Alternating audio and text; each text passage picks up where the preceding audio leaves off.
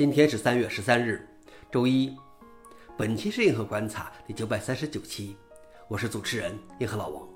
今天观察如下：第一条，社区开发预装 Flag Pack 而不是 Snap 的乌邦图特色版。在开南尼考宣布未来的乌邦图发行版及其特色版默认不包括 Flag Pack 支持之后，有人制作了一个非官方的乌邦图特色版乌邦图 Flag Pack Remix，它移除了 Snap 应用支持，而预装了 Flag Pack 应用支持。这包括几个关键的应用程序，如 Firefox、Thunderbird 和 LibreOffice 等。此外，你还可以从 FlagHub 安装更多的 Flatpak 应用。消息来源 n e t f i l e Linux。老王点评：这就是社区的价值。看看会有多少人去选择 Flatpak 特色版的如标图。第二条是调查发现，开源是最值得信任的技术。Stack Overflow 调查了数千名开发人员，发现。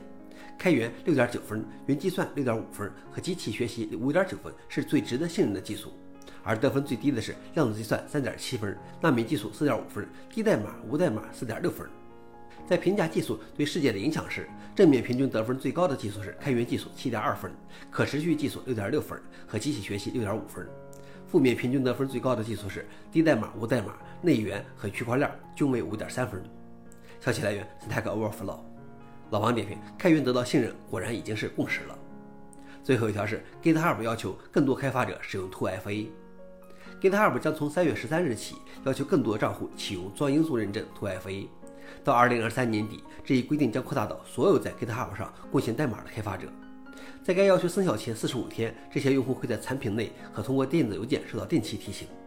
如果在截止日期的七天后仍然没有这样做，他们将无法访问 GitHub 的大部分功能。